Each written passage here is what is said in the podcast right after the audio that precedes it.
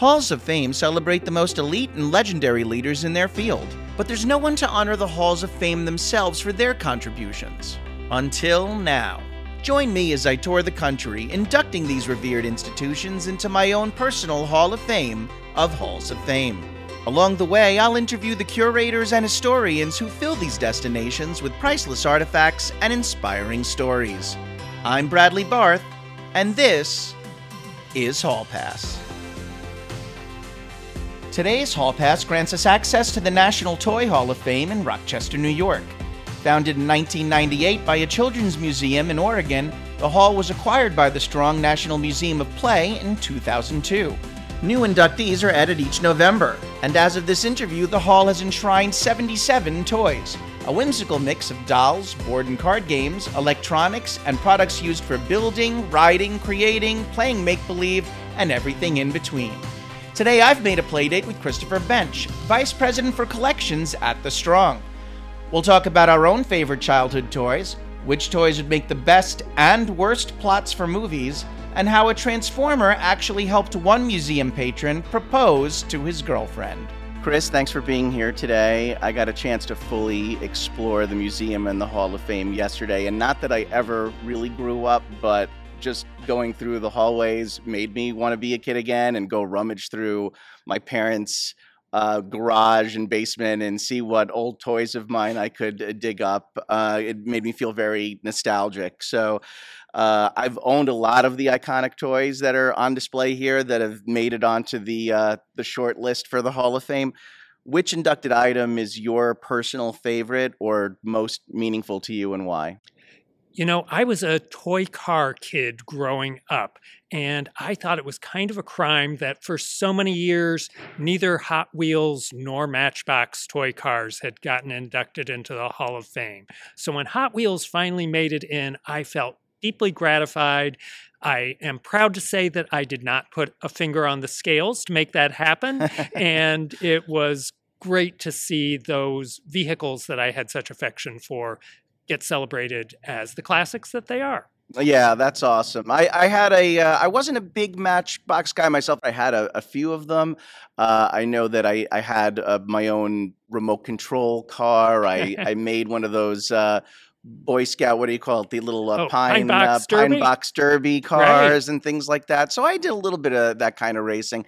Um, you know what's unique about this Hall of Fame is certain games or objects that you have on display here date back, you know, not just years or decades, but centuries. Right. Uh, pretty much, some of these objects can basically be traced back to the start of human civilization.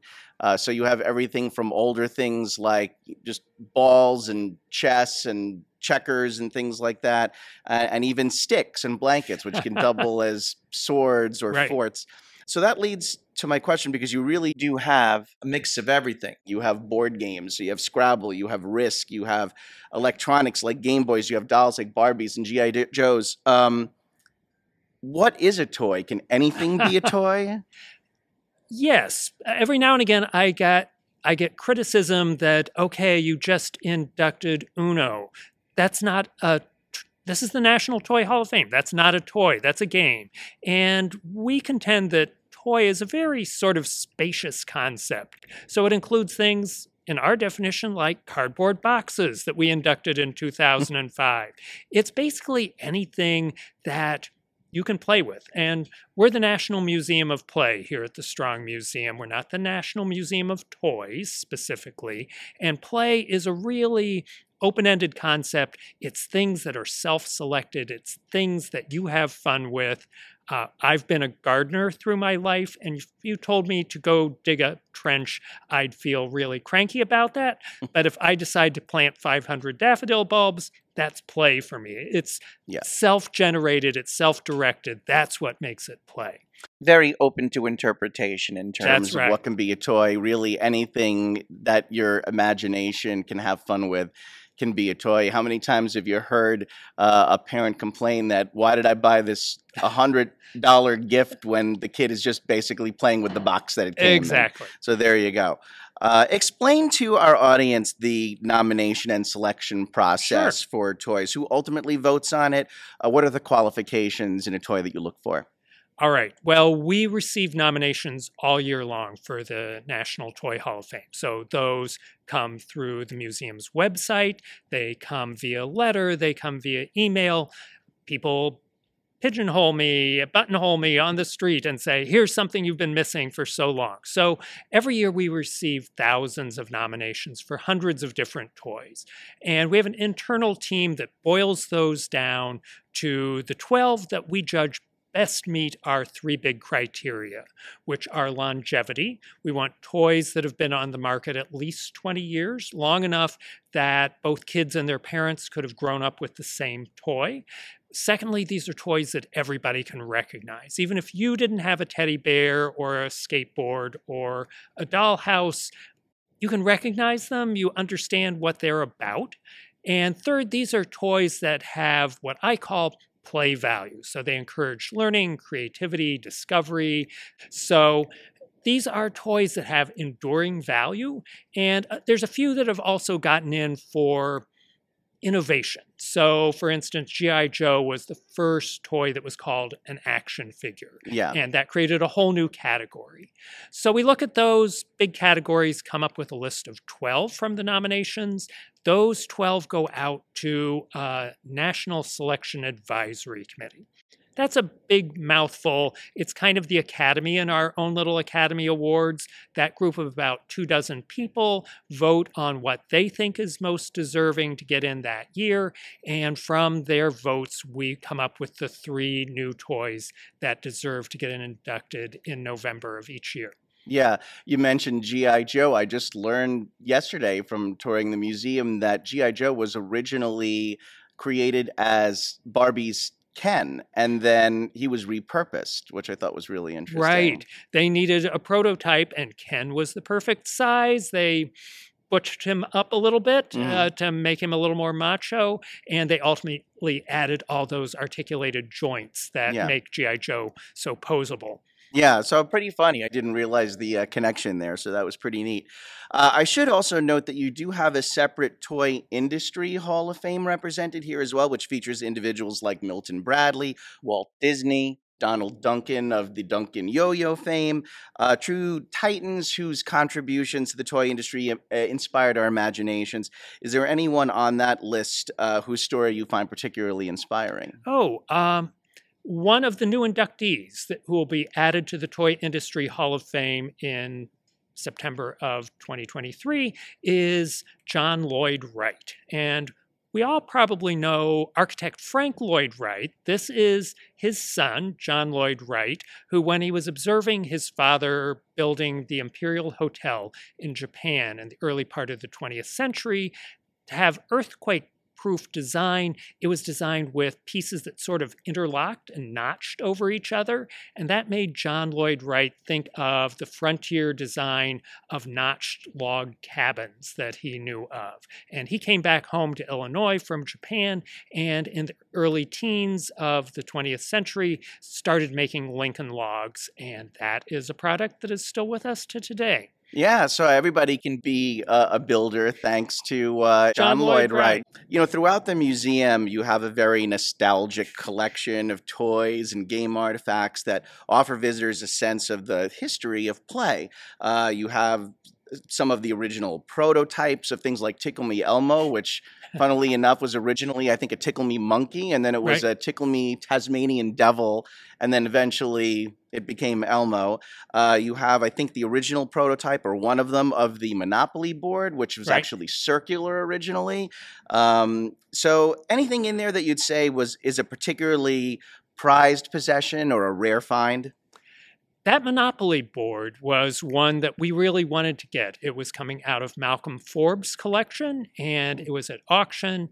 And we were as determined as we could be that we wanted to at least give a good try to get that into our collection. So when we were able to win that at auction, we were really proud to have that as part of our collection. It is probably the most influential American board game and one that continues to morph into new variants right down to the present moment as people want to keep that fresh and play with it in new ways that are still consistent with that inherent desire to bankrupt your family and friends. Absolutely. They do have a million versions of Monopoly. And I remember at one point we got, uh, uh, my family got Monopoly Cheaters Edition was one of the ones for, uh, re- from recent years, and I remember my nephew, uh, who at the time was maybe I don't know, like six years old or something like that. He was really fond of that one. He loved the idea that it was acceptable to cheat in this game, and they had different versions of the game where they said, well, you know, th- there would be something that, you'd ha- that it would tell you, instruct you on a card to cheat, like when the other person's not looking, steal one of his properties or something like that. But then they had like a no holds barred rules version of the game where basically you could do anything. and that was always the version that my nephew Grant wanted to play because he would just basically tackle me, you know, and steal all my cards and be like, I win. So yeah, Monopoly. Monopoly is a game. brawl. Okay. It is. It is. A lot of a lot of uh, family uh, fights and feuds uh, have exactly. have have originated out of a out of a game of Monopoly that went bad. Um, what about uh, your your white whale? Is there a particular item Oh. that you really have always been on the hunt for that you haven't been able to attain yet? the genre of things that we really want are famous people's childhood toys. So the example that comes to mind is what if we could get Elvis Presley's toy guitar that he played with growing up? Sort of something that prefigures who this famous person would turn out to be. And that would be a wonderful kind of twofer because it's got an extra zing that it's somebody whose name or face that we all recognize, or and plus it shows the impact of play in shaping who we are. So we would love to have that. Will that turn up? If it shows up at auction, we probably won't be able to afford it. So I hope some generous celebrity will someday say, Here is my iconic fill in the blank, whatever it is. It made me who I am today. Yeah, I mean, where do you go uh, hunting for toys and memorabilia? If, if you're saying, for example, I, want you know the original Barbie in her zebra swimsuit, you know, do you reach out to uh, Mattel for that? Do you scour eBay? Do you go to toy shows and collections and, and flea markets? Where where do you find stuff? It's a combination of all of those. When I started working in this job three decades ago, I had to go to flea markets and garage sales, and I might never find the thing I was looking for. So, for collecting popular culture, eBay is a perfect tool for us. It's so delightful to sit at my desk and say, I want free shipping from somebody who has good ratings as a vendor and to have it delivered mint in box within three days. That is a luxury I didn't have at the start of my toy collecting career. Yeah. You know, one thing that I like to do at some of these halls of fame is to look at how society has evolved over the years uh, and how that's reflected in the various items that are on display. You know, I specifically remember a few years ago, I went to this pop culture museum in Baltimore, which had all sorts of games and dolls and action figures. And they had a Charlie's Angels play set for girls. Um, but the play set was a hair salon. And, and here you have these kick-ass women who are basically fighting crime for a, you know, detective agency and it was the toy was just all about looking pretty, you know, basically. So I think we've come a long way, right, in terms of toys shedding some of the old-fashioned concepts of like traditional gender roles, for example, and we see more diversity in toys now. We do. And it's great to have toys that aren't purely pink and blue colored for what they assume boys or girls will want. It's wonderful to see increasingly, not enough just yet, uh, the blend of backgrounds and ethnicities that are represented in American culture showing up on the toy aisle as well as in our lives every day. So, those kinds of things advance. Sometimes we take steps backward along the way. Uh, we have 1920s construction toys that show girls and boys playing with them side by side on the box cover. That's not quite so much the Mhm. case in construction toys like Lego right down to the present. So it's it's a mix of steps forward and steps back. But yes, toys reflect who we are now, who we want to be, who we want our kids to grow up to be. So they're very revealing in how they depict society and what they may unintentionally disclose as well for historians. Yeah.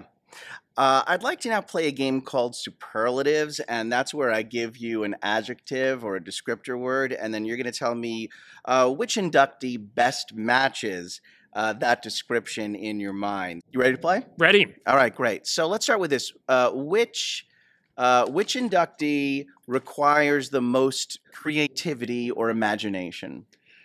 Oh, I think that would be an open ended toy like the dollhouse, that it isn't, there's no rules that come with a dollhouse. It is something you have to furnish and lay out and what happens after you've got it all set up, whether you accessorize that with dolls or action figures or stuffed animals, that's entirely up to you. So it does not have a backstory, it doesn't have a structure, it doesn't have any instructions with it. It is totally up to the child's imagination to run with it from there. Absolutely. You know, I have two younger sisters, and both of them had really big doll houses, and they would love to furnish them very elaborately, and uh, I they they went a little crazy with them. I know that uh, it seemed like my my parents took them to the uh, to the toy store on a very regular basis because they just they needed to fully and I, I, at some point I'm like you're gonna have to take out a mortgage on this dollhouse because it's become a very expensive dollhouse. Um, which inductee is the most challenging to master? Ooh, that would have to be the etch a sketch. I am a person who feels like I've got some drawing skills, but on an etch a sketch, I can barely draw a diagonal line. And I am in absolute awe when I've met etch a sketch artists who can use that yeah. single continuous line to draw something like a fuzzy teddy bear. I, right. I just can't even imagine how you start accomplishing that. So yeah. they are just astonishing to me. Yeah, no, I, I agree 100% that it's really impressive when you have an etch a sketch Picasso because the, you there are no breaks. You can't right. you can't break the line and that makes it, you know, challenging. Uh, so yeah, I, and you have a giant etch a sketch on display here in this main uh, hallway where uh, it takes a, a, picture of your face and then uh, the computer designs uh, a replica of your face using Etch a Sketch, which is one of the cool features that you have here. I'm glad you like that. Yeah. Uh, all right. What inductee is the most nostalgic? Oh, I think one of the ones that people get the most sort of emotional about is probably the teddy bear. That's that mm comfort toy from many of our childhoods that is something that even when it gets old and ratty, you can't really throw it away. And it's too important, maybe even to hand it down to your kids or your grandkids. It is something that has a lot of personal emotion invested in it. So that's one that people kind of want to curl up with, no yeah. matter what their age. It's funny too because the teddy bear is something that you think instinctually has been around forever, but really the notion of the teddy bear has really only been around for maybe a little over hundred years because right. it was associated with Teddy Roosevelt and his refusal to uh, shoot a, a, helpless bear uh, while uh, out in nature and uh, because of the compassion he showed to the bear they called it teddy's bear right, right when they started right. making teddy dolls and became really popular a bestseller. Right so yes a century is all it seems like it's been with us forever. Uh, which inductee is the geekiest? Ah well, it depends on your geek definition, but that might go to jigsaw puzzles because they are people go deep down the jigsaw puzzle rabbit hole. And we saw that happen at the start of the pandemic when suddenly there was a global shortage of jigsaw puzzles because people wanted that tactile form of play that they could do indoors, maybe by themselves or certainly just with their household. And that is something that people really could get dive deep into, whether that's the thousand piece puzzle, the 5,000 piece puzzle, the puzzle that's all a single solid color, no illustration on it at all. Yeah. Or some of the horrible ones that I've seen, to my definition, that have a picture on both sides so that you've got to sort that out to begin with. So oh, that can really get pretty geeky if you choose. Yeah, absolutely. Are you a big puzzle guy? I don't, that's one thing I don't have a lot of patience for. Some things I do, but puzzles are not one for me. I am an intermittent jigsaw puzzle Okay. guy. So, holiday season, a winter snowstorm, that's when I want to have a puzzle out there to occupy me. Yeah. And I, I admit I'm the border first, work my way in. The sky is last of all in that landscape. Yeah. So, I've, I've got my strategy. I can make it work. All right, fair enough, fair enough. I will say, in in terms of as as puzzles go, I, I would like to one day be able to solve a Rubik's cube. Which Okay. is another one of your inductees. Haven't haven't done that. I have to at some point really do a uh, an internet lookup on that and and find the, the trick for doing that so that I can finally accomplish that. Uh, I'm with you that goal. entirely. Yeah. I'm, I'm not, that's not one of my skills. so one more superlative for you. I wanted to ask which inductee is the most versatile. Oh, one of the ones that strikes me as most versatile is the deck of 52 playing cards. I would contend that it was the original handheld playing device with a deck of cards in your pocket or your bag. You have umpteen different ways that you can entertain yourself, whether that's solitaire all on your own, whether it's a two per- person game like Gin Rummy, or whether it's something bigger with four or even more. There are so many different games inherent in a deck of cards that it can do a lot of different things. And when you're tired of the deck of cards, you can use a clothespin and attach cards to the spokes of your bicycle and make it sound like a motor. You name it. Cards have got a lot of things in their favor. Yeah, no, absolutely. Uh, no shortage of games out there. If you want to learn something complex like bridge, or you want to just play something very simple, something that's easy for a, a young child to learn to to get them started, just even something as simple as war. Right. Or go be- fish. Or, or go fish, or something like that can be fun. All right, Chris. Well, thanks for playing with me. Uh, we all know the movie A Christmas Story, where the kid Ralphie desperately wants his Red Ryder BB gun for Christmas.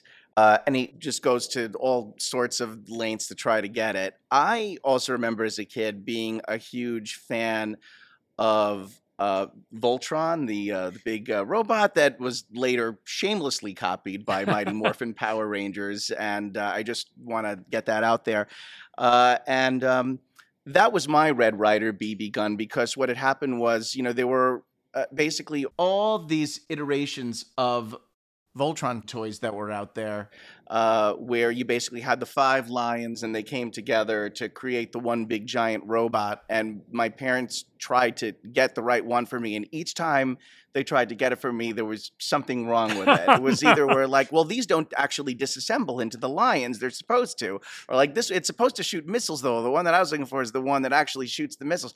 And so, you know, we went through numerous versions and they burned a hole in their wallet trying to get all sorts of versions of Voltron. And then I finally got the right one. It was really cool. And then within like a couple of months later, the Voltron toys were recalled due to lead paint. and then they had to be basically put away forever. Uh, so uh, the point of the story is there's always this really either hot fad or, or or product that people get obsessed with, and then the parents have to go trekking all over to try to find it for their kids. Um, so, what's your Voltron story or Red Ryder BB gun? What did you want most as a kid? One of the ones that I nagged the most for was the game Operation. It was advertised on Saturday morning cartoons that I watched, and it looked fun, it looked different, and I begged for that. My parents were not big on super brand name toys. They tended to buy the slight knockoffs of things, but that was one that they got the official Milton Bradley Operation game. And I found I hated it. It Ah. only took me about five minutes to think, this is not that fun. This is not that interesting. It's not like it looks on TV. I'm not any good at it. And it was one of those childhood disappointment moments that what I've begged for is not fulfilling me the way I hoped. Yeah, Operation, the goofy game for dopey doctors, I think was the catchphrase for the jingle at some point. You did have to have a real steady pair of hands to be able to extract those uh, different uh, organs or bones from the uh, body. Not a not an easy game.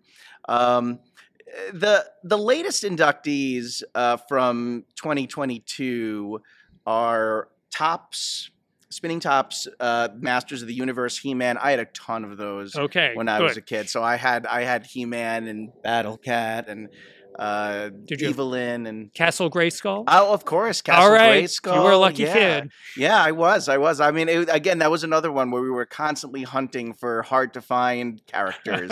uh, when you found one, it was it was almost like you know going on a scavenger hunt and then actually you know winning. It was like, oh, it's Prince Adam. They have the Prince Adam version. Um, Lite-Brite is another Yep. one. Uh, but let's talk about who hasn't yet earned a glass plaque within your museum. Let's let's play another game when we talk who's been snubbed. These are toys that I personally played with. I'd like to hear if you think these candidates one day might deserve to make it in. It sounds like you have a lot of passionate people who are always clamoring or pestering you to, hey, this needs to get in. So let's talk about a few of these. Cabbage Patch Kids.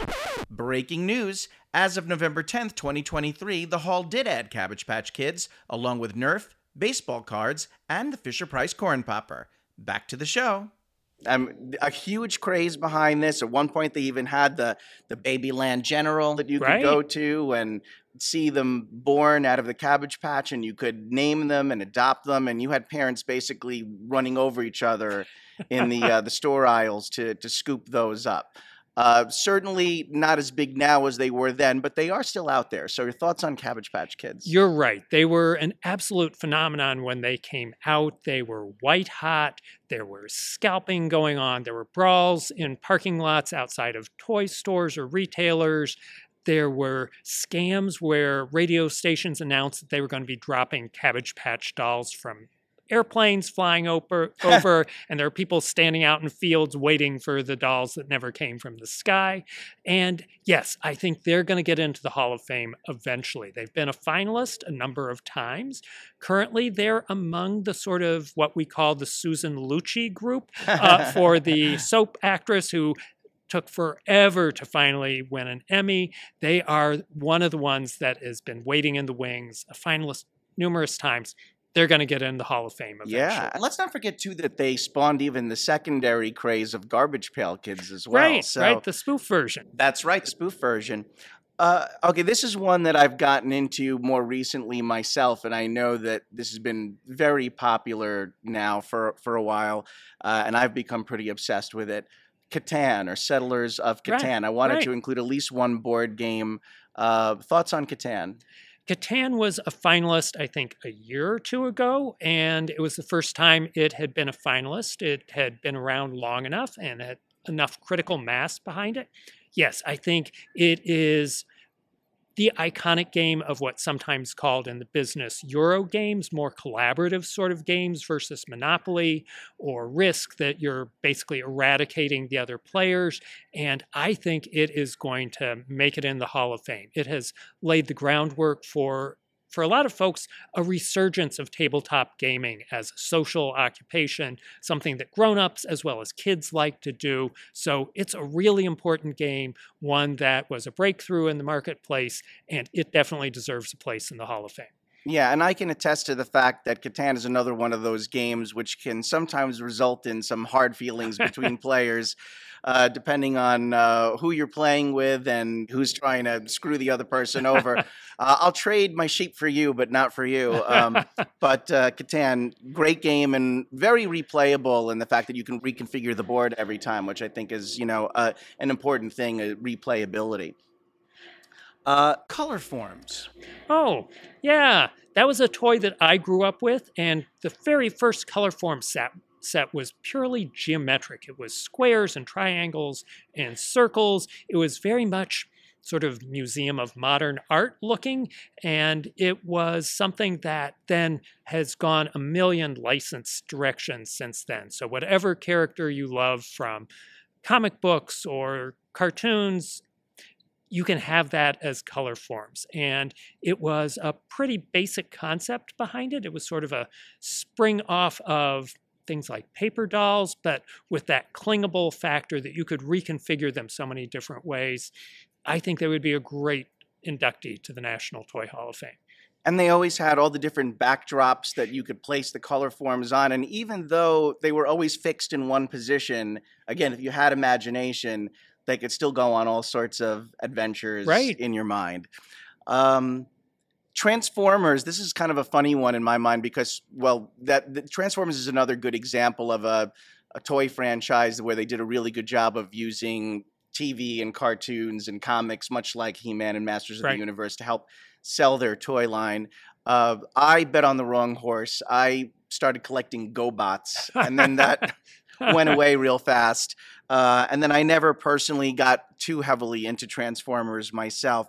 They also had uh, another very Transformers like franchise that I feel like nobody remembers called Mask, which is where you had vehicles that would change into other vehicles and the heroes driving them also like wore masks with special powers. It was like they they had to have it was two things. It wasn't it was, it was like they they hedged their bets. So we're gonna have like masks with special powers and vehicles that change into other vehicles. But I used to love Mask as a kid, and I feel like nobody remembers it anymore. But anyway, that's all like a tangent. Transformers. Yeah, Transformers are again a multi-time semifinalist in for the Toy Hall of Fame. They're going to get in.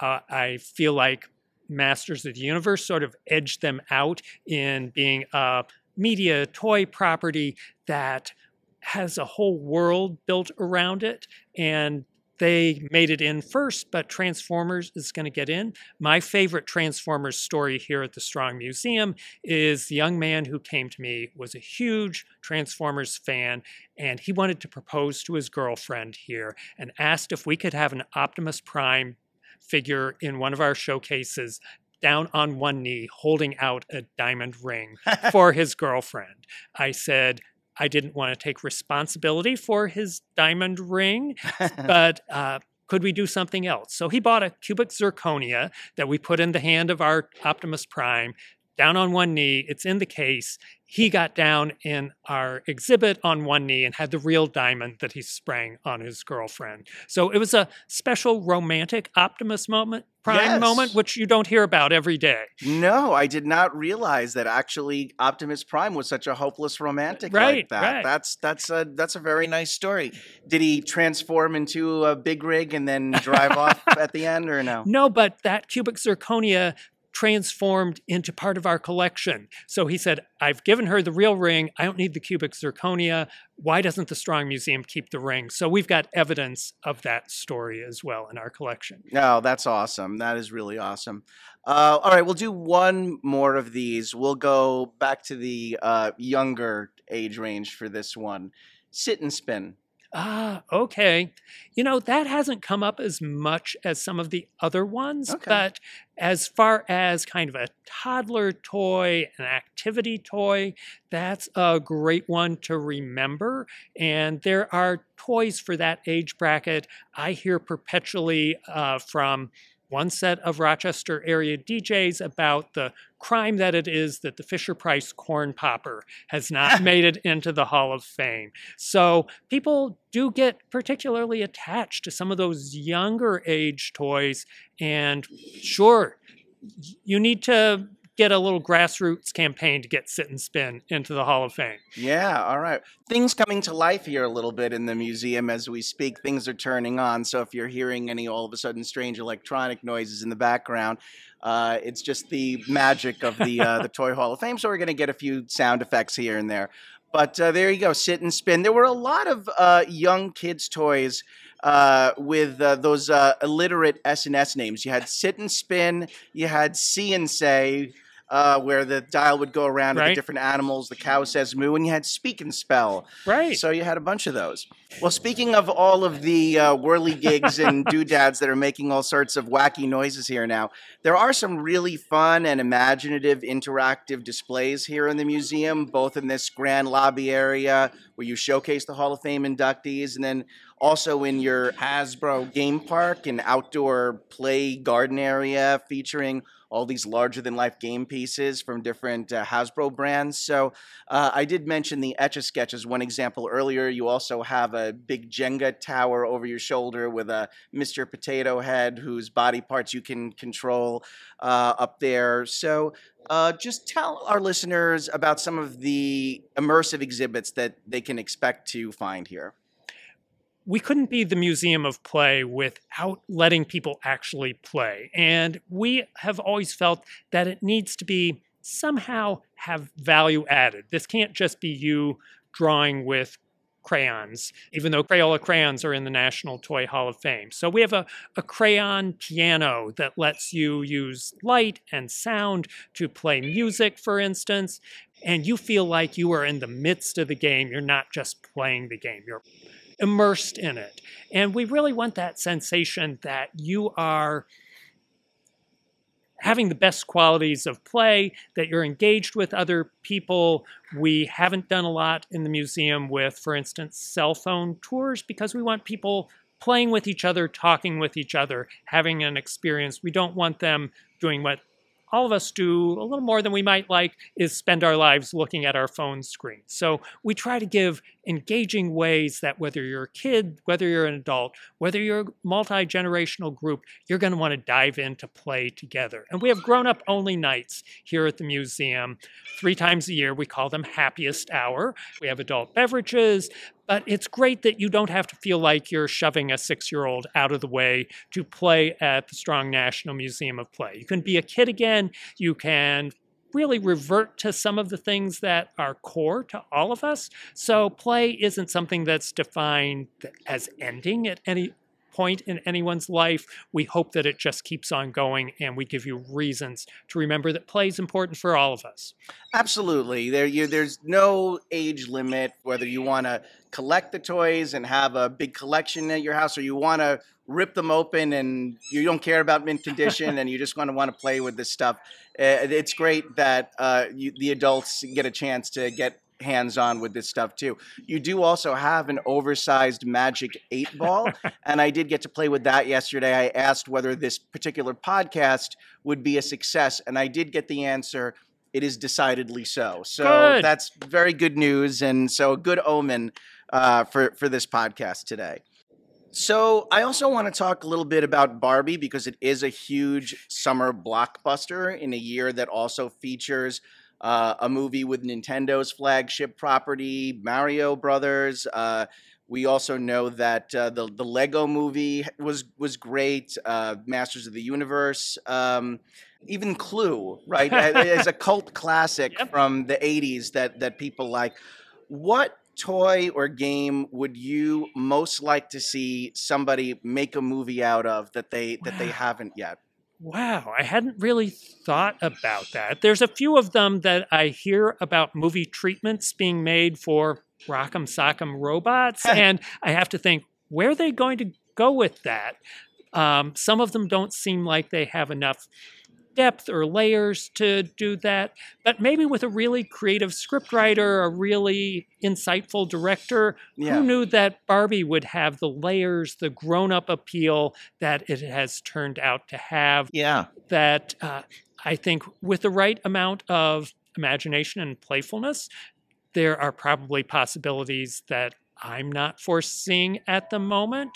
But uh, yeah, I I'm not going to bet against any of them, given right. what we've experienced in recent years, and Rock, certainly this summer. Yeah, Rock'em Sock'em Robots. There was a movie with Hugh Jackman a few years ago where they constructed robots that were supposed to basically box or fight or battle each other. So I feel like that was the Rock'em Sock'em robot movie already uh, that that came out. Uh, is there one? What would be the most ridiculous game to make into a movie? Uh, let's see, the most ridiculous game to make into a movie would probably be Twister. It would be hard to know what's going to really happen. What's going to be yeah. the plot driver that gets me through the Twister movie? So, um, you don't see Liam Neeson in a real serious role here, being like, you know, uh, it's we're going to have to twist. that would that would have a different of skills and yeah twisting is one. of right. The bomb will go off Right, if it's not red. yellow head foot on the that spot. So, uh, that's that's a good one. That's a good. I'm going to say Hungry Hungry Hippos. ooh, Would okay. be would be a pretty stupid movie. It's like Jurassic Park, but bloatier or something. Um, let's take a couple of minutes to talk about the Toy Hall of Fame's affiliation with the Strong Museum of Play. The reason this is all in Rochester in the first place, I believe, is due to local area native Margaret Woodbury Strong, uh, who was an avid collector of toys and dolls. Tell me a little bit uh, about uh, how her collection inspired all of this. Sure. Margaret Strong had the fortune to be the only child of wealthy parents, a really good gig if you can arrange it for your life. And she came from a family of toy colle- collectors, of antiquities collectors, and she was able to go deep in that. She had a massive amount of money, she had a big house, she had a lot of time on her hands, and she built this enormous collection and left her estate to benefit the museum. And that is why toys and dolls are featured here at the Strong National Museum of Play. Rochester was not a center of the world of toy or doll or game production, but it was her foresight, her generosity that allowed us to have this building that occupies more than a city block and draws more than half a million people to the museum every year. So we're very grateful for what she started for us. What goes on during induction week here? Any special ceremonies? We do have an induction ceremony on the Thursday in November when we bring new toys into the Hall of Fame. We've done that a number of different ways over the years. We've had very theatrical presentations. Now it's more of a talk and reveal that we have sort of humorous introductions for what toys are going to get in with a final aha moment that when I remember the year we inducted Sand that I talked with Bad Puns about. This is a plaything with grit. It has persisted over centuries, etc., and then lead up to that kind of big moment that aha, it's sand that's getting into the Hall of Fame. So we try to make it a little surprising. We typically get 1.5 billion media impressions for our induction. And we did a really savvy thing, not entirely intentionally, but we positioned Toy Hall of Fame induction on the Thursday after Election Day. So we find that whether your candidate has won or lost, by the time you get to that Thursday after Election Day, everybody has sort of had it up to here with political stories, and the media is looking for a kind of feel good, unite us all kind of story that even if you disagree that Masters of the Universe should get in before Transformers, you're probably not going to have the same kind of political brawl as our public life includes. Right. now. What toy bigwigs have visited here, or even just celebrities? We've had people from both Hasbro and Mattel be here for inductions. What is most meaningful to me are some of the people who are heirs to the creators of particular toys. I'm thinking especially of the Mullany family, the people behind the wiffle ball. Hmm. and generations two and three were able to be here for the actual induction ceremony that their father and grandfather had created the wiffle ball. So that was a really special moment, knowing that they were here to uh, inherit that great the acclaim for that great plaything that continues to be popular with kids today. That's very cool to see future generations from the original creators. Right. I'm sure there's always something in the works here at the Strong Museum and the Toy Hall of Fame. Obviously, there was a very big expansion that was just completed here. Uh, on the toy side, for those planning a trip here, what's new? What's next? Oh, what's new is definitely part of our expansion. The piece that people might not expect is our outdoor element that you mentioned earlier Hasbro Game Park. That's an outside exhibit with supersized version of Scrabble, Monopoly, uh, life size version of Simon that you can play, dashing around a circle if you choose to follow the notes on that classic electronic tabletop game. And that's the kind of thing that we want to do more of going forward that really makes people feel in the midst of those kinds of play. And we also are working currently on a not directly toys, but for 2026, we're working on an exhibit about the history of game shows. So, games are tabletop items or cards or video games. They're also things that we love to watch on our devices or our television sets. So, we're looking forward to celebrating the history of game shows in 2026 and if you think people yell at their favorite sports teams on TV, they do it even more five and six days a week on their favorite game shows. Oh, I believe it. I believe it. I mean, how many times have you watched Wheel of Fortune and you're just like, solve the puzzle? it's so obvious. Um, and really, I mean, I think that's a great idea for an exhibit. I mean, there are actually quite a few game shows uh, that originally uh, came from uh, board games. Scrabble right. was a game show they had a Monopoly game show at one point, although that one didn't particularly go over well. But uh, yeah, I mean, uh, games quite often uh, end up finding their way. Uh, or board games end up finding their way on TV in or, one or way. Or card games, for instance. Yeah. Uh, lots of them based on playing cards, whether that's win, lose, or draw, or card sharks, things like that. So playing cards are in the National Toy Hall of Fame. So, yes, some of them springboard out of that onto our screens and then back into the home version of that game show that shows up on our tables and our uh, kitchens. Yeah. We talked about the history and chronology of toys, and with that perspective that you have uh, of of how toys have evolved over the years, where do you think they'll go in the future? What does the future of toys look like? Well, people ask me a couple different questions about the future of toys. They ask, for one, do we ever worry that we're going to run out of toys to induct into the National Toy Hall of Fame? And I have things that keep me awake at night, but that is not one of them. I have no doubt that great toys will continue to be created, that people will still have intense affection for the toys that are important to them. So there's going to keep being wonderful things in the pipeline that deserve recognition in the Hall of Fame. I think people also ask are analog toys going to go away? Will we be totally electronic? And I don't think that's ever going to be the case. I think there's going to be lots of playthings that are hybrids of electronic and analog. I think there will also continue to be items that are purely tactile, purely uh, no electronic device involved at all, as well as things that are at far extreme on the other end of that.